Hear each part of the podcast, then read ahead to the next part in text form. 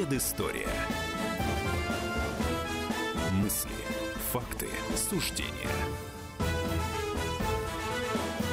В студии радио «Комсомольская правда» традиционно вечером по понедельникам Иван Панкин и Павел Пряников, историк, журналист, основатель портала толкователь.ру. Друзья, не обращайте внимания на то, что у меня слегка хрипит голос.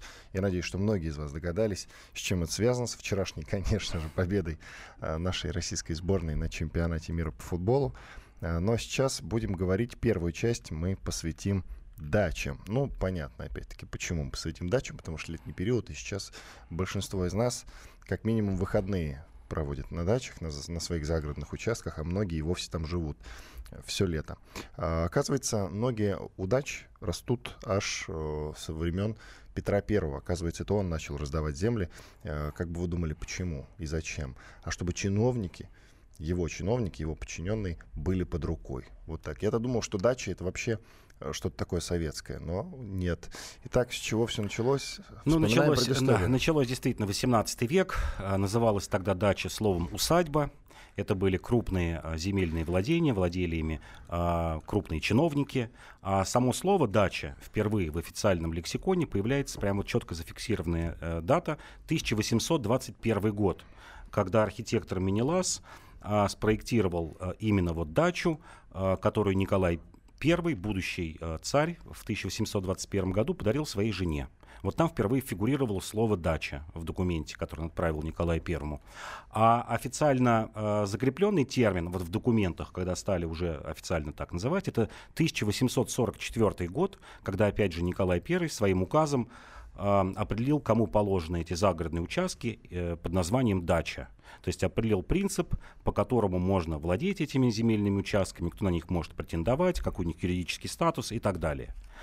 А, ну и окончательно, конечно, дача оформляется как такой загородный дом, второй, в отличие от усадьбы, где работают крепостные, где ведется какое-то хозяйство, выращивают кур, свиней. А, это в 70-е годы 19 века. А, был такой знаменитый чай-торговец э, по имени Василий э, Перлов, и вот он купил большие, большой участок земли, разбил его на относительно небольшие участки, построил там дома и стал продавать вот такое загородное жилье. Это был 1878 год, и его именем назван такой первый э, поселок дачный, который наз- назывался Перловка. Вот имя его Перлов, Василий Перлов, а поселок Перловка, 1878 год. И уже э, к 1880 году вот в его владениях было около 100 дач. А, для него это был коммерческий проект. В общем, легко понять, почему. Ты покупаешь оптом, скажем, 10 гектар земли, делишь их на 100 участков по 10 соток и продаешь это все там с наценкой в 200%. Плюс потом э, твоя какая-то еще управляющая компания, которая занимается управлением этого поселка. Управляющие компании действительно были. А поселки начали постепенно превращаться, я бы так сказал, в двухэтажную Россию. Вот есть термин «одноэтажная Америка», это пригороды вокруг э, городов, где живут люди. И вот постепенно дача э, в России к, к 1917 году постепенно стала превращаться вот в такой в американский аналог. Революция прервала этот э, процесс, но это был интересный процесс. Я вот специально посмотрел, есть еще один такой знаменитый стародачный поселок Малаховка по Казанской дороге. Вот там в 16 году было 970 дач. А, там было 6 школ, 2 театра, гимназия, а, кофейни, чайные, 2 спортивных э, поля, теннисные корты. Поселок освещался э, э, искусственным электрическим освещением. Электричество провели в сами дома. План был провести трамвай к 2020 году. И жило там 8-9 тысяч человек. Э, отец семейства ездил э, в Москву на работу, это занимало от 40 минут до часа. А вот как бы семья э, жила постоянно в этих домах. Вот первоначально на дачах люди жили в теплый сезон, ну, примерно с мая по октябрь, месяцев 5 в году. Но вот постепенно дача стала трансформироваться вот в такие загородные поселки. И эта традиция продолжилась и в советское время. Но у нее уже, конечно, была утилитарная задача. Эта задача, чтобы люди с этих участков кормились то есть это мы в какой-то мере приблизились э, к понятию усадьба. Э, то, что было в XVIII веке при Петре Первом. Но только тогда работали крепостные крестьяне над тем, чтобы обеспечить помещика или чиновника. А здесь человек работал сам на себя, чтобы обеспечить себя овощами, фруктами, а часто и мясом. Вспоминается фрагмент из песни Шпаликова и Галича. Мы поехали за город, а за городом дожди, а за городом заборы, за заборами вожди. В этой связи я хочу спросить, а когда началась, ну уже понятно, в советском, в советский период дачная лихорадка? Ведь был же такой период. Ну, сначала дачная лихорадка охватила верхний класс номенклатуры. Было несколько указов. 29-й год, 34-й, самый знаменитый 38-й год, когда были четко сформулированы по Политбюро а, ну, такие параметры дач, которыми могут владеть э, номенклатурные деятели. Например, было определено, что максимальное количество комнат может составлять только 8. 8 комнат для семейных людей и 5 комнат для холостых. Даже это им выдавали, что ли? Да, выдавали. Это правительственные дачи, государственные дачи. Но система была такова, что когда э, ты умирал или тебя снимали с должности, то эти дачи обратно возвращались к государству. То есть уже построенные дачи? А, построенные государством дачи, тебе давали во временное пользование. Эти дачи были огромные. Самая огромная дача была у советского идеолога Михаила Суслова. В 1953 году ему дали дачу 7 гектар земли и, и дом 2400 квадратных метров. Это вот такие заслуги. Но когда он умер, этой дачи его родственники лишились. Умер в начале 80-х, вот примерно, получается, около 30 лет он прожил на этой даче, потом она отошла. Это, конечно, был для э, домочадцев большой трагедией. Особенно большой трагедией, конечно, в 30-е годы, во время репрессий, когда, ну вот об этом и Никита Михалков хорошо снимал в своем в, э, фильме «Утомленный солнцем», вот об этой дачной жизни наркомов, э, комбригов и тому подобное. Э, попадал под репрессии, вся семья лишалась, в том числе и дачи. А скажи, а вот из простых людей, кто вообще мог получить дачу? Как этот процесс происходил? Этот процесс вот э, можно разбить на две стадии. Первая стадия — это 20-е годы. Это такое время романтического социализма. А, впервые появилось понятие централизованных дач. Они были построены а, по Рублеву-Успенскому шоссе. Назывался поселок Новь под раздорами. Сейчас нам кажется, что это немыслимо, чтобы рабочим выдавали там дачи. А там выдали дачи, да, по 4 сотки земли и домик э, стандартный 15,4 квадратных метра. И раздавался это все рабочим, вот по единой схеме. Считалось, что вот в этом домике можно жить только летний сезон, Uh, понятно, зимой в таком фанерном домике не проживешь, и маленький участочек для выращивания овощей, овощей в первую очередь. И э, сначала это была система не централизованная. Каждый завод мог выкупить землю или там договориться с э, каким-нибудь э, райисполкомом в Московской области, к примеру, о том, чтобы ему выделили землю за что-то. Это были такие, было состояние э, кооперации, концессий, когда завод, например, мог там построить школу на свои деньги в каком-нибудь подмосковном городе, а райисполком ему выделял, к примеру, 20 гектаров земли под дачи. А централизованная система выделения дач стала по... Сначала был указ 49 года о коллективном садоводстве и окончательно 1954 год, когда тоже, вот я говорил, в 1938 году определили номенклатуры, а, предельные параметры землевладения, домовладения. В 1954 году определили такие же параметры для садовых дач, для, для садовых участков. А, сколько квадратных метров они могут быть, какой там может быть дом, что в доме, например, нельзя иметь подвал, сколько там можно выращивать коз, например, две козы можно было выращивать. И не больше, такие правила были? Да, не больше 10. А почему? С чем они были связаны? Ну, считалось, считалось, что человек будет заражен таким мелкобуржуазным собственничеством. Это 54 год, это Хрущев приходит, возвращение к нормам, к советским нормам э, ленинизма. И считалось, что человек, да, вот вместо того, чтобы работать на заводе, будет все основное время отдавать тому, чтобы например, на своих 6 или 8 сотках, а давали и по 12, вот будет выращивать клубнику, например, или там заведет 500 кур и будет таким образом жить. То есть считалось, что вот все строго нормировано, и чтобы не было таких мелкобуржуазных э, проявлений в обществе. И когда лихорадка дачная, как ты считаешь, вот в какой советский период э, она все-таки пошла на спад, как ты считаешь? Я думаю, нет, она не пошла на спад, но только но, нарастала. Но был же провис. А, провиз был, наверное, в середине 80-х годов, когда это были не дачи, а просто выделялись участки под картошку. Когда вот это понятие дачи, дома, отдыха совсем ушло. Просто был участок, на котором человек выживал. Спасибо. Иван Панкин и историк Павел Пряников. В следующей части будем говорить про управление погодой, точнее про климатическое оружие. Оставайтесь с нами.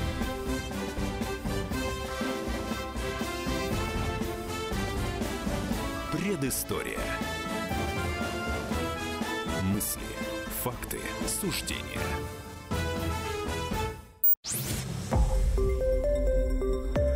Радио «Комсомольская правда». Более сотни городов вещания и многомиллионная аудитория.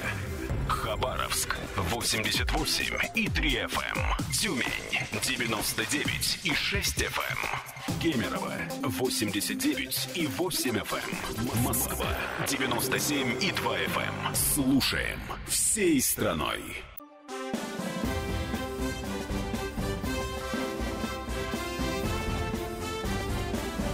Предыстория. Мысли, факты, суждения. Иван Панкин и Павел Пряников, историк, журналист, основатель портала толкователь.ру по-прежнему в студии радио «Комсомольская правда». Как я и анонсировал, мы будем говорить про управление погодой в 20 веке, как СССР и США работали над созданием климатического оружия. Несколько конспирологическая тема, можно же сказать, да, Павел? Ну да, конспирология, конечно, потому что. А между все... прочим, между прочим, я недаром вот решил поговорить именно на эту тему, потому что, ну, как-то подозрительно, на мой взгляд, меняется в регионах погода. Ты замечаешь, не знаю этого? Ну, по крайней мере, в Москве с каждым годом, мне кажется, становится все жарче и жарче, например. Но это, это конспирология, друзья, не обращайте внимания, я ни на что не намекаю. Итак, э, действительно, э, были же действительно разработки климатического оружия как в СССР, так и в США? Конечно, были, да, начались, э, их начали вести с конца 50-х годов, и где-то уже в, в конце 60-х годов получили, что называется, значимые результаты. Э, первый значимый результат это, конечно, э, так называемая операция «Шпинат», которая была проведена в конце 60-х годов в Вьетнаме американцами. Э, там существовала в Северном Вьетнаме, называлась тропа Хашимина. Это такая грунтовая дорога, которая вела под джунглям, скрытая кронами деревьев. Трудно ее было обнаружить самолетов, вертолетов. По ней переносили оружие, раненых. И, в общем, такая главная артерия была во время войны. И американцы с помощью а, веществ определенных, а, йодистого серебра, смогли сконцентрировать большие тучи над этой тропой Хашимина, пролились а, огромные дожди, которые лили ну, почти неделю. Такого не бывает никогда в климате Вьетнама. То есть там дождь прошел, там 3-4 часа какой-нибудь муссонный, и обратно солнышко. Это вот, причем это было в, в, такой в сухой сезон, тропу эту размыло, и на несколько месяцев э, эта транспортная артерия была непригодна для того, чтобы по ней переносить, не то что проезжать, а переносить какие-то тяжести. Это был вот такой первый наглядный урок. Это действительно знаменитая операция. Кто ее называет шпинат, кто папая, вообще по-английски папая. Операция, у нас ее переименовали операцией шпинат. Это было первое проявление. Оно, конечно, испугало. Испугало Советский Союз, испугало крупные страны, соседний Китай, который понимал, что с ним то же самое может случиться. И даже испугал союзников э, Америки, это Францию и Англию, которые понимали, что они могут быть уязвимы, как океанические страны. И главное, что, как говорили ученые того времени, это был слабо управляемый процесс. То есть нельзя его было в какие-то строгие рамки отвести, что, скажем, вот только на этих 100 квадратных километрах и будет лить дождь. Он может э, лить на тысячи квадратных километров. Или наоборот, в какой-то точке 2 квадратных километра, куда прольется там, 300 миллиметров осадков. Это привело к тому, что сначала в 1977 году ООН а, приняла резолюцию о запрещении климатического оружия, и не просто оружия, а даже разработок в этой сфере.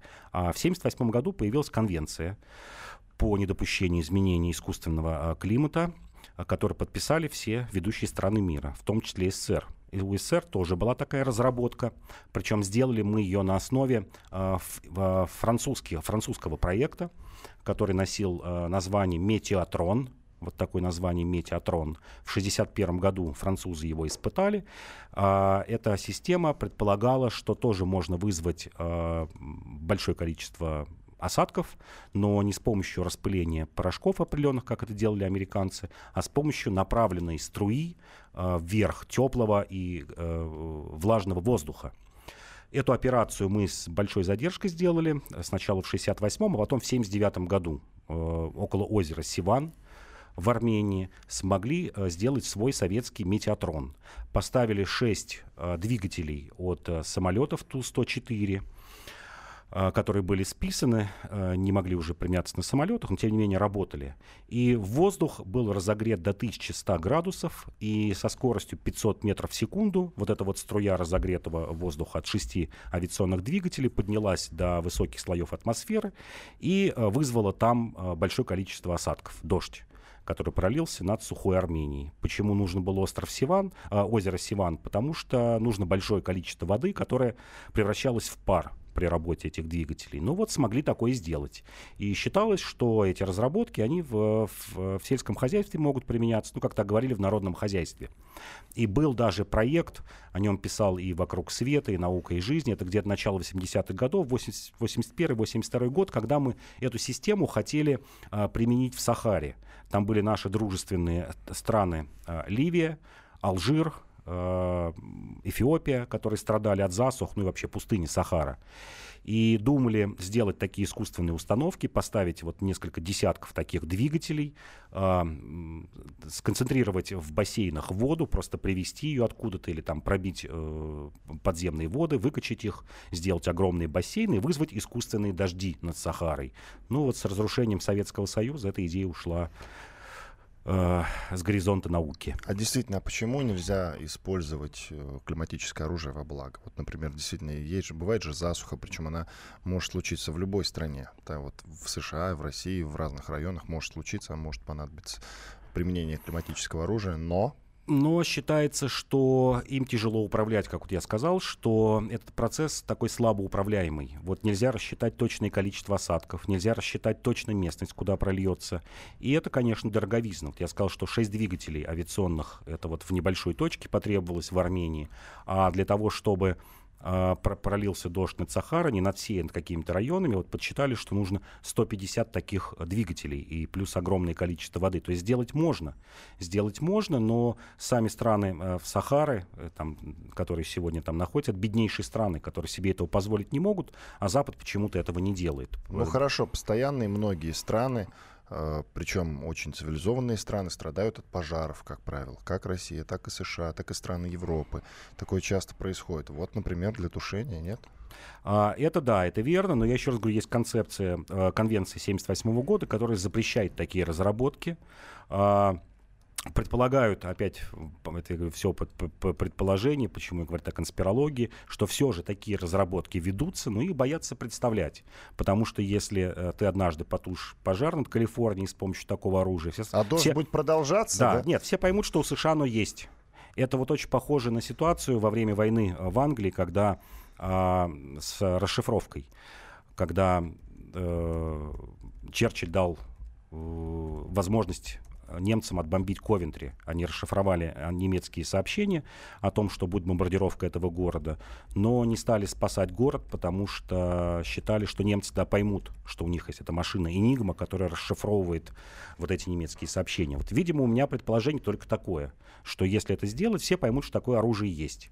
У всех появятся вопросы, и, скорее всего, супердержавы снова возьмутся за создание такого оружия еще более сильного, не только э, вызывать осадки, а, например, искусственные земли землетрясения. Хорошо, давай поподробнее остановимся на разработчиках, как американских. А, кстати, в каких-то других странах э, нет сведений, велись разработки климатического ну, вот, оружия, вот три, кроме три... США и СССР? Э, США, СССР и Франция. Вот три страны, да, французы. О разработчиках расскажи, или, или засекречено? Это до засекречено, до сих пор есть, кстати говоря, вот я специально посмотрел, э, как называется такой департамент в вооруженных силах в российских вооруженных силах, он называется действительно гидрометслужба Министерства обороны, которая э, ну, формально считается, что отслеживает э, погоду и ничем другим не занимается. Но вот ЦРУ предполагало, что какие-то разработки ведут. Так же, как наши э, разведчики знают, что есть американский проект, до сих пор действующий, который называется ХАРП, формально он а, сделан для того, чтобы заниматься, изучать э, ионосферу, то есть самые-самые высокие э, слои, там уже, что называется, переход от атмосферы к, космосу, но предполагают, что это делается для того, чтобы использовать а, вот эту ионосферу, глушить, например, радиосигналы и вызывать скажем, цунами или какие-то тепловые удары. И даже проскакивала информация, что был у американцев эксперимент, точнее желание сделать такой эксперимент, это выпустить в высоких слоях атмосферы 350 тысяч медных игл длиной 2 сантиметра для того, чтобы сфокусировать на них э, солнце и вызвать где-то засуху или тепловой удар. То есть это вот по принципу э, лупы, когда ты концентрируешь э, солнечные лучи, и это в несколько десятков раз увеличивает температуру, это концентрированный луч. То есть это как бы ведется все, но никто вам, конечно, открыто об этом не скажет. Любопытный момент, мне не совсем, правда, понятно до сих пор, несмотря ни на что. Ты, мы как-то в одном из выпусков, из выпусков э, рассказывали о том, что Советский Союз при помощи атомных взрывов пробивал русло рек. Да. Вот, был такой а климатическое оружие запрещено. Ну вот, да. Иван Панкин, историк, журналист, основатель портала толкователь.ру Павел Пряников в студии радио «Комсомольская правда». Мы сейчас прервемся на 4 минуты после полезной рекламы и хороших новостей. Продолжим. Оставайтесь с нами. Лето — это маленькая жизнь, порознь Тихо подрастает на щеках Поросль, дом плывет по лету А меня нету, Лето — это маленькая жизнь. Странно, мы все время были в городе одном. Ты все там же, в доме на последнем этаже, А я в различных точках, именующихся дном. Впрочем, если пить, то нету разницы уже. Я и не заметил, что конец мая, Что давно повесилась метель злая, Выпил с участковым Смотрю лето, а лето — это маленькая жизнь.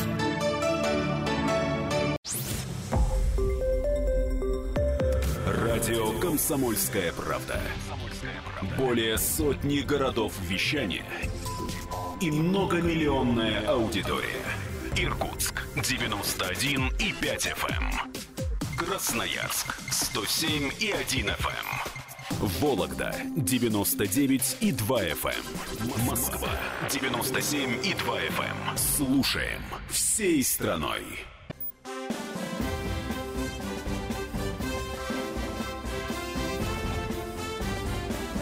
Предыстория. Мысли, факты, суждения –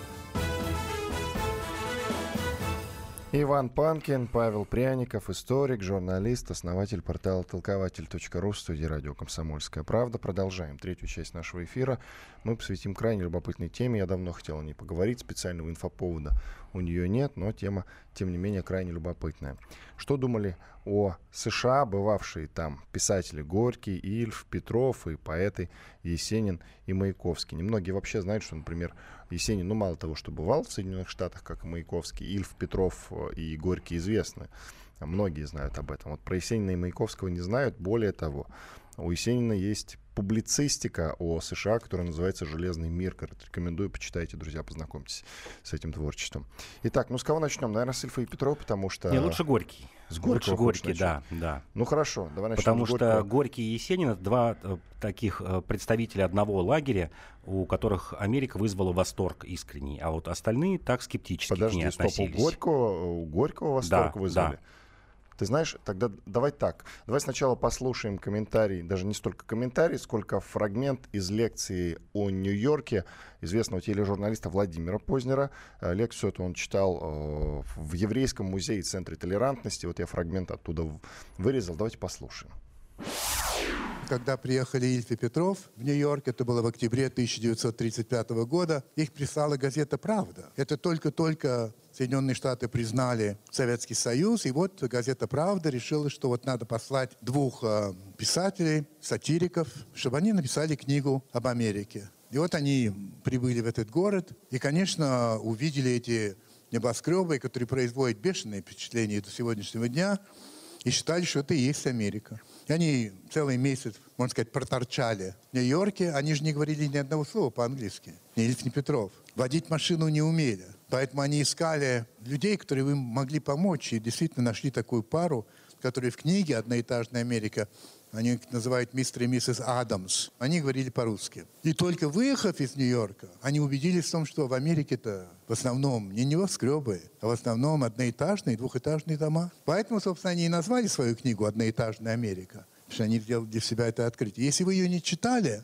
то я советую вам, потому что, с моей точки зрения, это, это вообще одна из лучших книг когда-либо написанных об Америке. Да, там есть идеология немножко советская, она есть. Но на это можно особенно не обращать внимания. Но как они почувствовали Америку, почувствовали американцев, из наших писателей я никого не знаю, кого можно поставить рядом. А Нью-Йорк совсем не каменный джунгли. Это вы читали, видимо, Горького. Алексей Максимович был очень обижен на американцев, потому что он хотел поселиться в гостинице со своей дамой, которая не была его женой. А американцы тогда, да и сейчас, будучи пуританами, не разрешили. То есть ему пришлось спать отдельно. И он дико обиделся на них. И отсюда город желтого дьявола, и это все. Он, конечно, ну, не любил. Фрагмент лекции Владимира Познера о Нью-Йорке, которую он читал в Еврейском музее Центре толерантности не так давно. И так как видишь, Познер обратного мнения. Горький, это... по его мнению, Нет. Горький, по его мнению, совсем США не полюбил. Ильф, Ильф, Ильф и Петров лучше, чем кто бы то ни было, почувствовали Америку и американцев. Ну а про Есенина и Маяковского ты нам сейчас расскажешь. Нет, про Горького не согласен. Это действительно была ситуация, когда их выселили из гостиницы, э, потому что женщина не была его женой. Он, правда, переселился жить э, ну, в отдельную квартиру. И Пуританская Америка действительно выяснила, что у Горького есть жена, что он такой двоеженец, и там детей оставил, хотя, э, в общем, жена была не против, даже письмо прислала, но, тем не менее, Горького поразило, поразил Нью-Йорк, поразил Америка. А, у него есть даже такая фраза, вот дословно звучит так. Америка — это страна, где хочется иметь 4 головы и 32 руки, чтобы работать, работать и работать. Ей-богу, это чудесная страна. Вот Горький э, говорит, что Нью-Йорк ему напомнил Нижний Новгород его. А, это центр торговли, это центр деловых людей, а Нижний Новгород тогда это знаменитая Нижегородская ярмарка, старобрядческое место, где действительно, куда стекались товары и капиталы со всей России. Это главное торговое место. И именно этот напор, он поразил Горького. Он считал, что мы должны учиться у Америки вот этой деловитости, этой хватке а, и, и этой свободе. Здесь нужно помнить, для чего Горький приехал в 1906 году а, в Америку. Он приехал собирать деньги для большевиков, читать лекции, и собрал эти деньги. И Горький был, а, ну, считался уже тогда гением. С ним встречался Марк Твен, а, с ним встречался Герберт Уэллс, который приехал специально из Англии. Горького встречали с распростертыми объятиями в Америке. Америка его поразила. Также поразила Америка Есенина. Есенин прибыл туда а, в 1922 году с Исидорой Дункан. А, ему не понравился прием, так же, как и Горькому, потому что была, ну, что называется, такая накладка. А Исидора Дункан привезла его как такого представителя какого-то отсталого туземного племени, зарабатывал на нем деньги, выводила его на сцену в косоворотке, в шароварах, и вот показывала, что вот есть такой экзотичный русский, который читает какие-то там стихи. Его это, конечно, покоробило, но от Америки он тоже был в восторге. Он тоже говорил, что это страна вот деловой хватки. Очень много сравнивал с э, русским мужиком американца, вот в прямом смысле в этом, э, в его произведении главном «Железный Миргород», он так и говорил, что русский мужик — это скорее аналог вот индейца или афроамериканца или негра, что он живет затравленный, живет в нужде, грязный, что над ним издевается, он не видит свободы, и вот русский мужик должен стать как американец, он должен э, ходить в чистой одежде, хорошо питаться, у него должны быть устремления в будущее. И Есенин в этом смысле, конечно, тоже превозносил Америку. А, здесь вот надо заметить, что и Горький, и Есенин это были выходцы из простого народа. Вот дальше мы будем говорить про Ильфа и Петрова, Маяковского, там можно вспомнить Оренбурга, Борис Пельняк. А, это все, это все интеллигенты, это все городские интеллигенты, которые вышли из такой из образованной среды, из, знали хорошо городскую жизнь, в отличие от э, Максима Горького и Есенина, которые вышли из деревень. Вот деревенского жителя, простого человека, а Америка вызывала восторг. А, Маяковский, который туда приехал, он ехал с предубеждением, что Америка это что-то такое страшное. Как раз Есенин полемизировал в 22 году с Маяковским и говорил, что ж ты, у них такая была непримиримая вражда, что ж ты там, Маяковский, врешь. Вот примерно такие записки были. Ты вот писал, что Америка это вот какой-то исчадие ада, это такая прекрасная страна. Причем Америку ты не видел, а я видел. И вот после этого в 25 году Маяковский поехал туда, а, для того, чтобы читать стихи, заработать денег. И встретил, кстати говоря, там любовь, э, э, американку от, от их союза родилась дочь э, в Америке, дочь Маяковского. А вот на Маяковского Америка произвела двоякое впечатление. У него не было уже такого восторга. Он признавал технический прогресс, но впервые вот увидел вот эту вот черту, которую будет замечать затем, кстати говоря, Ильф Петров. Он говорил, что превосходная техника, но очень примитивная культура и примитивная духовность. Вот его поразило это сочетание. Оно, наверное, в Америке есть и сегодня. Это действительно деньги, это вот сияющий э, Нью-Йорк, это высокие технологии. И при этом вот он замечал, говорил, что в Америке нет ничего среднего. И, кстати говоря, об этом потом и Пельняк говорил. Пельняк ездил в 1931 году туда, и у него тоже есть фраза «ничего нет среднего». Вот либо есть что-то фешенебельное, это вот дорогие здания, возможно, даже какая-то культура. Он там признавал действительно и Фолкнера, Э, произведения в то время Теодора Драйзера, а на втором э, этаже, вот где-то внизу, пошлость и бездарность, как он считал. Это вот комиксы, Голливуд, это какая-то э, примитивная религия. Он там впервые увидел вот этих харизматиков, евангелистов, которые поют в церквях. Его это поразило, что в Америке нет ничего среднего. Вот либо что-то масштабное и сияющее, либо что-то примитивное и пошлое. Это вот, пожалуй, такое одно из главных замечаний было у Маяковского. А ты можешь порекомендовать нашим слушателям что-то почитать об Америке? Америки, советских писателей. Ну, конечно, одноэтажную Америку и Познер советует, и, и ты, и я. А еще что? Ну, вот я бы советовал как раз Борис Пельняк. Это называется «Окей. Американский роман». Это 1931 год. Uh, он очень много там пишет о Голливуде, как раз его впечатление, что такое Голливуд. А, кстати говоря, Ильфа и Петрова тоже поразил Голливуд. Они писали там сценарий, помогали писать, и после этого, это такой малоизвестный факт, они обратились с письмом э, к Сталину для того, чтобы сделать киногород в Крыму наподобие Голливуда, чтобы все фильмы снимались на одной студии, на крымской студии. Но Сталин посчитал, что это что-то такое нерациональное, зачем у нас есть в каждом городе кино, и действительно советская власть считала, что в каждой национальной республике должно быть свое кино, а не такое централизованное, как в Америке, где все снимается в одном месте. Вот я бы его посоветовал, конечно, «Железный Миргород», а, конечно же, «Горький», но Горького посоветовал бы это не то, что книга, а есть очень много писем а, и записок, этих можно найти по его впечатлениям об Америке, о его встречах вот с Марком Твеном, с Гербертом Уэллсом, и встреча там с конгрессменами и с элитой американской, как он это все воспринимал, это тоже поучительное поучительное чтение. И я бы, кстати говоря, посоветовал бы еще почитать Орен... Э, который в 1946 году был. Это, пожалуй, такой вот последний вот из этого времени, сталинского, ну, сказать правильно, даже не сталинского, а первой половины 20 века. Его впечатление «Годы, э, люди, жизнь», где он описывает Америку, э, где он впервые заметил тоже среди наших писателей, но уже чуть попозже, впервые заметил еще одну такую черту, э, как Америка, Америка подавляет э, простых людей. Вот э, это наблюдение, наверное, верно и сегодня. Через юристов и закон. Он сказал, что формально там вот есть свобода, действительно все прописано в Конституции, все очень прилично описано, есть профсоюзы, еще что-то есть. Но сделана система так, что ты можешь э, что-то сделать только через суд. А для того, чтобы тебе выиграть суд, тебе нужны дорогие адвокаты, нужно много денег. А так как у простых людей денег нет, они обречены на поражение всегда.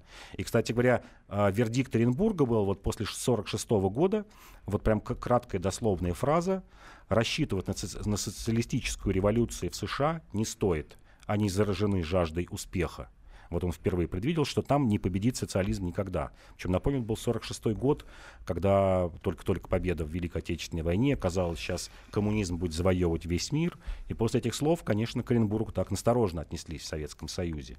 А Ильф и Петров, действительно, их э, книжка, на, я бы сказал, наиболее полная. Потому что, в отличие от Горького, Есенина, Маяковского и даже Оренбурга и Пельника, но Пельняк в меньшей мере, они все же описывали Нью-Йорк и его окрестности. А вот Ильф и Петров действительно проехали всю Америку э, до Калифорнии, и они увидели не только сияющий, э, сияющий небоскреб, а вот эту одноэтажную Америку. И они пишут очень много верных вещей, которые э, потом Советский Союз пытался у себя э, что называется, внедрить. Это, например, система фастфуда и магазинов и столовых самообслуживания. Они тоже приехали, пишут письма уже Микояну, э, пишут письма, что это нужно срочно у нас делать, что это интенсифицирует труд. Они много вот такого толкового заметили, э, то, что было даже воплощено в, в Советском Союзе. То есть это была поездка не просто ознакомительная, а поездка, которая вот во многом предопределила экономическую жизнь в Советском Союзе. Сейчас вспоминаю писателей, которые стремились уехать именно в США. Но это Набоков, это Довлатов, а, поэт Бродский. Ну, как стремились? Может, и не стремились, но Солженицын. тем не менее. Солженицын. Солженицын. А еще кто? Не вспомнишь? Так? Ну, из таких из крупных, пожалуй, так всех назвали. Помельче, конечно, есть. Иван Панкин и Павел Пряников, историк, журналист, основатель портала толкователь.ру. Мы сейчас прервемся на короткую рекламу. После этого продолжим. Сто лет убийству Мирбаха. Будем говорить о Якове Блюмкине, нашем шпионе советском. Предыстория. Мысли, факты, суждения.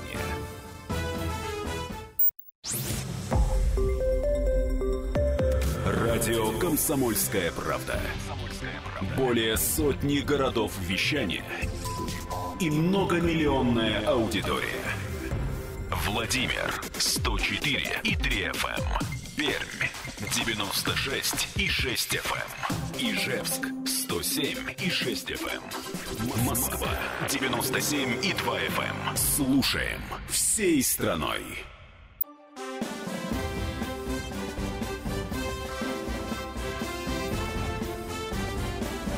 Предыстория.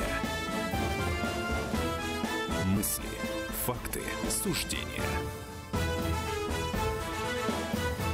Иван Панкин и историк, журналист, основатель портала толкователь.ру Павел Пряников в студии радио «Комсомольская правда». Финальная четвертая часть нашего эфира. Сто лет с момента убийства Мирбаха, это был э, советский, э, простите, немецкий посол, посол он же был. Да, да немецкий посол. Немецкий посол. Мы в прошлой части нашей программы подробно достаточно говорили о самом убийстве, а вот в, в этом выпуске решили поговорить об исполнителе. А исполнитель Яков Блюмкин. Ну, это известный Uh, кроме того, что революционер, он еще и террорист, он чекист, разведчик, и даже немножко гос, госдеятель, но в целом он авантюрист. Авантюрист, да. И, кстати, символично, что мы вот в предыдущей части э, говорили и о Есенине тоже. Яков Блюмкин вообще очень любил поэзию, как известно, дружил со многими поэтами, с Гумилевым, с Есениным. Была даже такая история, что они э, якобы, когда, якобы, когда приходили э, значит, на какие-то квартиры, к каким-то там дамам, Есенин говорил, что может показать, как в ЧК расстреливают людей. Мол, Блюмкин посодействует. Да, организует, что можете прийти и посмотреть, как ну, вот это во двориках по делают. По крайней мере, да, по крайней угу. мере, есть, может быть, это и слух. Нет, так, так и было, так и было. Но, Но не, не исключено, конечно. Да, с, сам по себе он, конечно, фигура была, вот ты правильно говоришь, когда он приходил в эти салоны, и многих, конечно, шокировал просто внешний вид. Это был очень крепкий мужчина с такой с круглой, с бритой головой, а главное, что у него были железные зубы все, потому что в 19 году его украинские националисты на Украине пытали и плоскогубцами вытащили все зубы изо рта, и вот он вставил железные зубы. При этом он был молодым человеком. В 19 э, в 18 году ему было 19 лет, по некоторым данным 18. Давай послушаем небольшой справочный материал и после этого продолжим продолжим. Справка. Яков Блюмкин родился в 1900 году в Одессе. Его называли революционером и террористом, чекистом и разведчиком, государственным деятелем и авантюристом. Он считается одним из создателей советских разведслужб и вероятным прототипом молодого Штирлица. После окончания бесплатной еврейской школы для детей из неимущих семей Яков работал электромонтером в трамвайном депо, в театре. В ноябре 17-го юноша примкнул к отряду матросов, принимал участие в экспроприации ценностей Госбанка в Одессе. Вместе со знаменитым одесским налетчиком по кличке Мишка Япончик он принимал участие в создании добровольческого железного отряда. Весной 18 года Блюмкин переехал в Москву, где партия левых эсеров делегировала его на должность заведующего отдела ВЧК по борьбе с международным шпионажем. Ну а всего месяц спустя он уже возглавил отдел по наблюдению за охраной посольств и их возможной преступной деятельностью. Вскоре Яков Блюмкин участвовал в убийстве немецкого посла Вильгельма фон Мирбаха, после чего скрылся. После явки повинной, его приговорили к расстрелу, но заменили смертную казнь на искупление вины в боях по защите революции. Блюмкин выполнял спецзадания в Персии, Афганистане, Монголии, Китае и в Закавказье. С именем Блюмкина связывают и смерть Сергея Есенина. В Стамбуле Блюмкин засветился связями с Троцким. После автомобильной погони со стрельбой по улицам Москвы его арестовали и снова приговорили к расстрелу. На этот раз решение судебной тройки было выполнено. На момент смерти Якову Блюмкину было 29 лет. Иван Панкин, Павел Пряников. Продолжаем. Насыщенный. Насыщенный, Насыщенный да, да. Во-первых, жизнь и справочный материал. Я вот mm-hmm. о чем. Итак, ну давай по порядку. Вроде как есть э, слух о том, что он не в 900 году родился, а в 1898. Как там дело-то было? Да, да, и это именно так, что чуть-чуть убавил возраст для того, чтобы раньше пойти работать и вступить в партию. В 1915 году он вступил в партию эсеров. А, и в этом же году, кстати, вошел в дружину по самообороне от еврейских погромов в Одессе. Это вот его было первое знакомство с оружием и вообще с какой-то тактикой городских боев, с тактикой и стратегией. А здесь вот было сказано, что про Троцкого он был не просто деятелем близким к Троцкому, он а, в 20 году возглавил, а, в 19 году возглавил личную охрану Троцкого, а с 1922 года был э, адъютантом Троцкого. Это вот был до мозга костей троцкист, э, пострадал именно из-за этого, потому что вел самостоятельную игру в 29 году, даже в 28 начиная, когда Троцкий был выслан из Советского Союза, находился э, на островах около Стамбула, а Яков Блюнкин возглавлял резидентуру в Стамбуле, всего Ближнего Востока. Uh, вот вдумайтесь, это и Турция, это и Палестина, это и Греция соседняя, Болгария. А, и повел двойную игру, а, находясь вот на такой высокой должности, готовил, как он считал, э, троцкийский э, переворот. То есть он был связным между Троцким и его сторонниками в Советском Союзе, там в первую очередь Радок, Рудзутак и так далее. Часть э, генералитета, которые остались верны Троцкому как бывшему народному комиссару обороны, и которые считали, что надо смещать Сталина. И вот за это э, Блюмкин поплатился. Но это говорит о том, что он, конечно, был человеком верным слову и верным идее.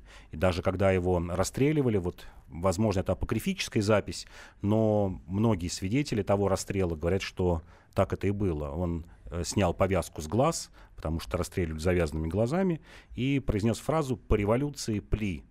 То есть встретил вот смерть так довольно-таки очень легко. Жизнь его действительно уложилась вот в эти вот 10 лет в, в невообразимое какое-то количество событий.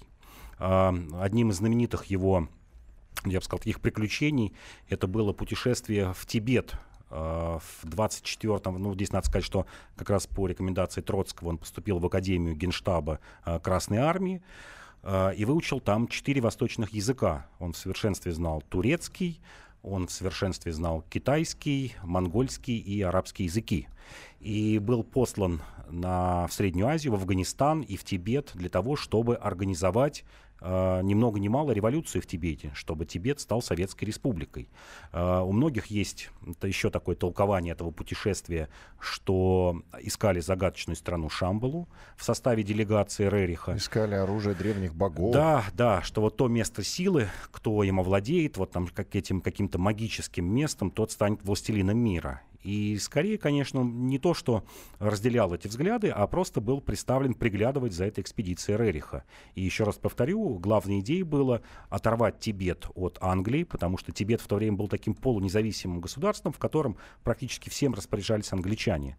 И, как считали, там есть революционные предпосылки сделать эту страну советской. Это был бы удар и по Индии, и по Китаю, который в то время э, тоже пылал гражданской войной, э, под видом Дервиша, Блюмкин ходил и был пойман английской разведкой, тоже его там пытали довольно-таки серьезно, но более того, он смог убежать из английского плена, так еще и прихватил несколько важных документов, карты топографические как раз того района. Это было действительно для того времени ценность, потому что очень мало людей проникало в Тибет э, и Гималаи, и там нарисовать топографические карты просто не было возможности.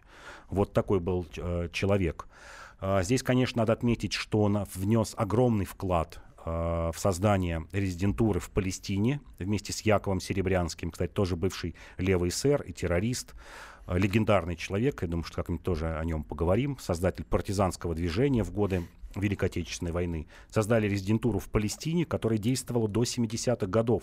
Вот несколько человек было раскрыто в 70-е годы, которые как раз в 23-24 году. И более того, именно э, Блюмкин стоял у истоков Красной Капеллы, вот этой знаменитой э, разведгруппы советской, которая действовала внутри Германии, под видом антиквара Яков Блюмкин познакомился с антикварами Австрии и Германии в конце 20-х годов и вот смог завербовать нескольких членов этой Красной Капеллы. Это был еще вот 27-28 годы. Как ты считаешь, причастен ли он к самоубийству Есенина? Я думаю, что нет. Я думаю, не причастен. Он любил Есенина. Есенин был любимчиком и Троцкого. Это тоже надо напомнить, что Троцкий был э, защитником Есенина. На Есенина было очень много нападок и за его распутный образ жизни, и за вольные выражения.